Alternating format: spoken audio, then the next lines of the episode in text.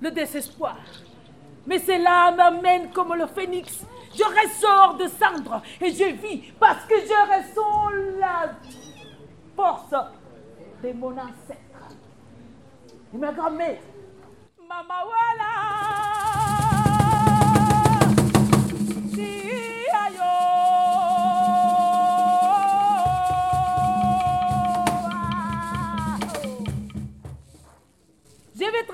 la rivière. Elle m'a dit, dans la douleur, traverse la rivière. Dans la peine, traverse la rivière. Dans le désespoir, traverse la rivière. Au fil des luttes. Radio Parleur. Le son de toutes les luttes.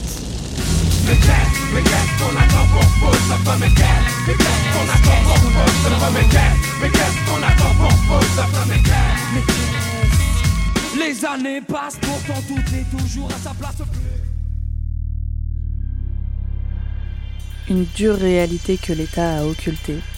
L'État colombien a du sang sur les mains. Des mains qui ont souillé des rêves.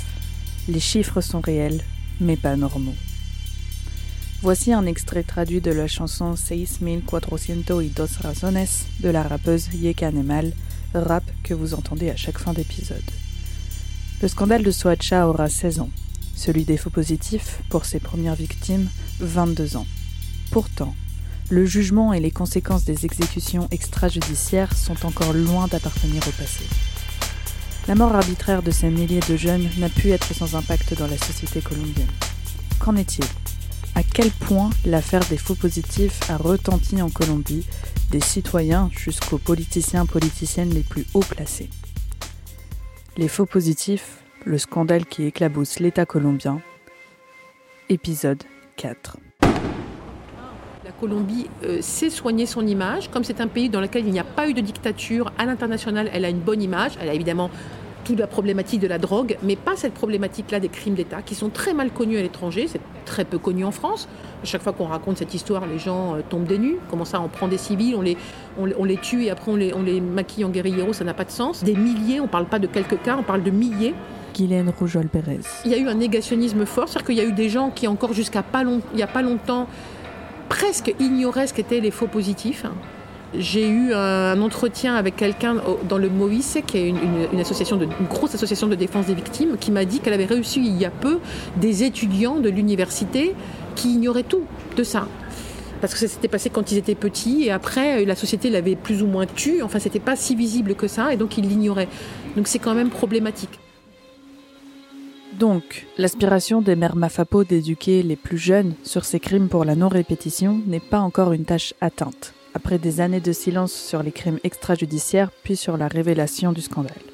Qu'est-ce que cela veut dire?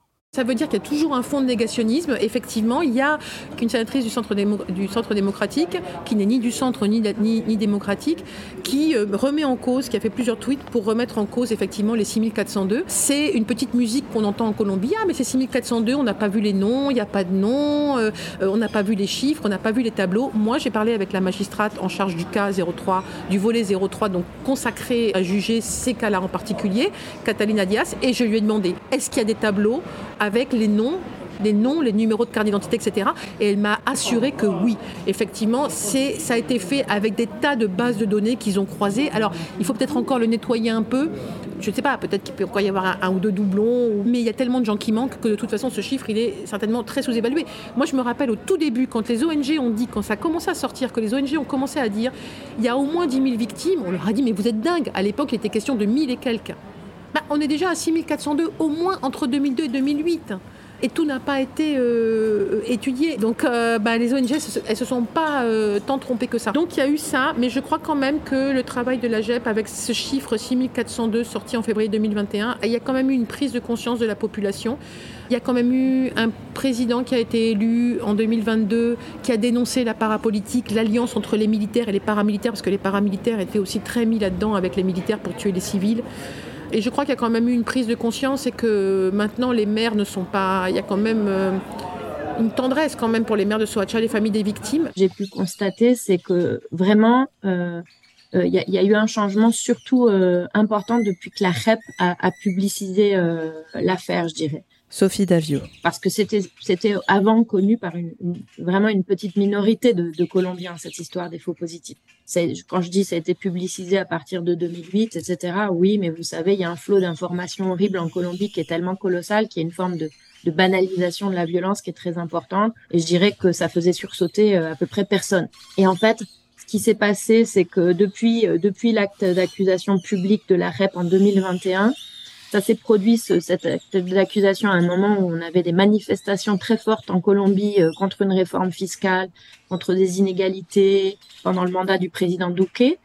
Et en fait, euh, ces manifestations qui ont lieu de, de, de février à, à, juin 2021, euh, elles se sont fait l'écho aussi de cet acte d'accusation de la REP. Comment? Eh ben, les jeunes qui manifestaient, qui étaient souvent des, des jeunes étudiants, ont repris hein, ce chiffre des 6402 et ont, euh, en fait, dans, les mots d'ordre des manifestations, euh, ajouté euh, cette condamnation des crimes d'État, demandé la tête d'Uribe, demandé justice, critiqué certains aspects du, du, du, processus de paix, des, des, des, négociations, etc. Donc on a, on a beaucoup entendu parler des faux positifs à ce, ce moment-là, avec des affiches hein, qui demandaient aussi la tête des, des principaux commandants de l'armée, dont Montoya, qui était, qui était responsable. Donc je dirais que il y a déjà une, victoire de ce travail de la REP, c'est le fait que plus personne, quasiment en Colombie, hein, quand on parle avec les gens, va vous dire non, mais les militaires n'ont rien fait ou va dans, dans un discours négationniste. On sait, on connaît, on en a entendu parler. Dans l'ensemble, à part quelques politiciens, politiciennes, le discours négationniste ne prend plus. Néanmoins, la peur n'a pas changé de camp pour autant, malgré les mesures judiciaires de l'État j'ai eu beaucoup de témoignages de mon voisin, dans mon quartier, etc. Il y a telle famille, machin, mais ils veulent pas dénoncer. Pourquoi est-ce qu'ils n'ont pas voulu dénoncer? Parce qu'ils ont peur, pour certains, et pour d'autres, parce qu'ils ont vu ce que les familles ont gagné à dénoncer. Pas grand-chose. Il n'y a pas de réparation euh, en termes d'argent, et elles ont été beaucoup insultées, on les a traitées de vipères, de traîtres à la nation, etc. Donc, euh, si en dénonçant on se fait menacer, et là, bon, il y en a qui dénoncent pas. Et puis en Colombie, un scandale chasse l'autre. Les gens ont tellement été habitués euh, à ça, malheureusement, que, euh, bah oui, il y a des tas de familles qui restent avec leurs disparus sans savoir ce qui s'est passé.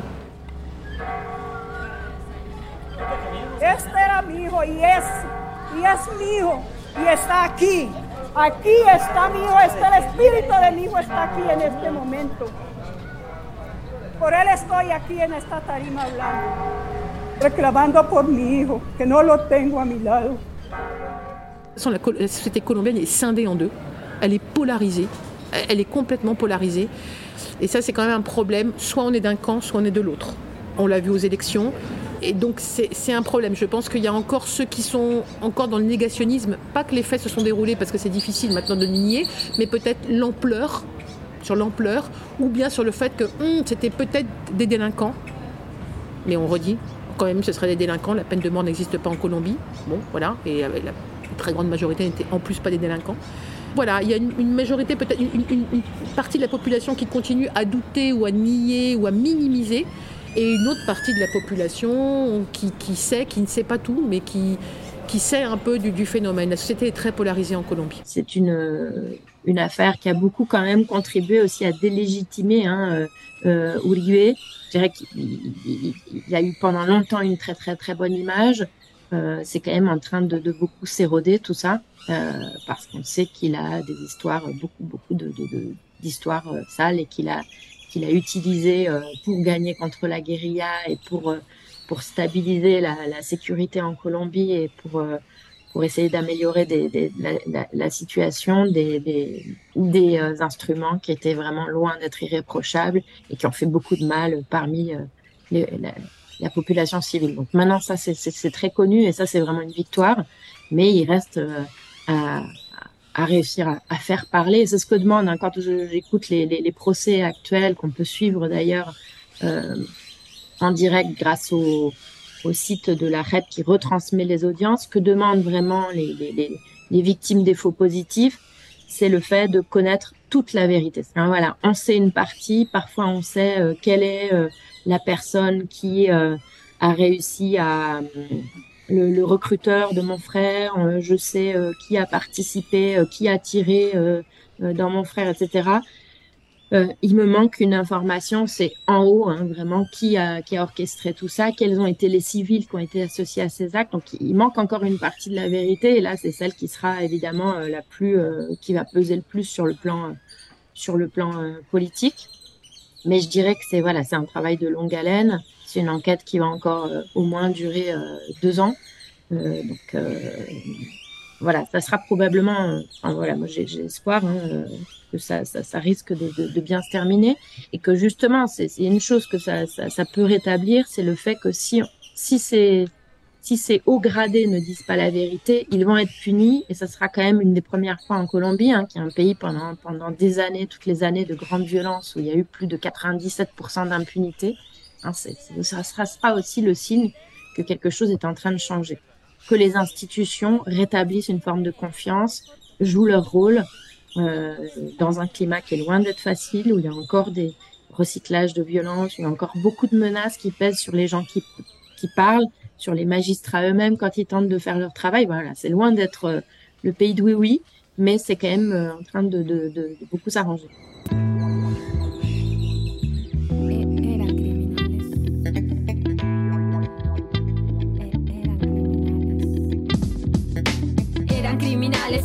Asesinos brutales, las calles infestadas con hedor a muerte. Año 2007, ya para ese entonces la sed de poder era insaciable. Oscar era su nombre, ella era su madre. Madre bendice en mi frente que uno llegue tarde. Tarde siete años en encontrar mi hijo. Hijo, esa vez la Virgen no me lo bendijo. Ha pasado 13 años en buena aventura. Fueron 12 niños que salieron de aventura a vivir su último juego en la jefatura. ¿Dónde están sus cuerpos? ¿De que se le imputa? Oscura realidad que oculta el Estado. Estado colombiano tiene sangre en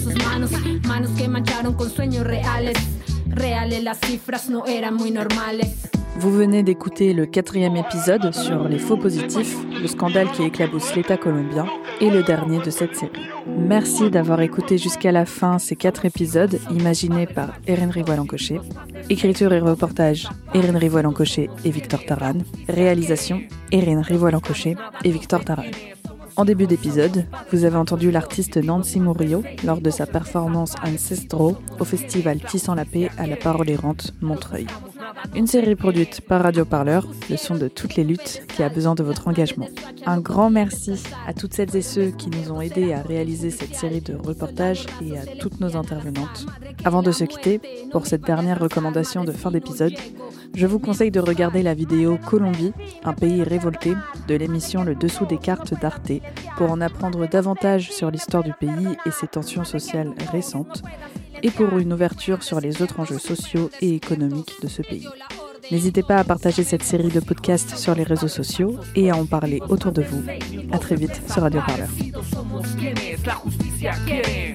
Los buscamos, nada nos detiene. Somos hijos, somos padres falsos positivos. Más de seis mil voces desaparecidos. Somos quienes la justicia quiere. Los buscamos, nada nos detiene. Yeah, Jack Animal.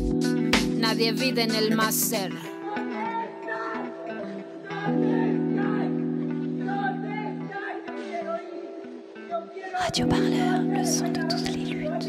Écoutez-nous sur radioparleur.net.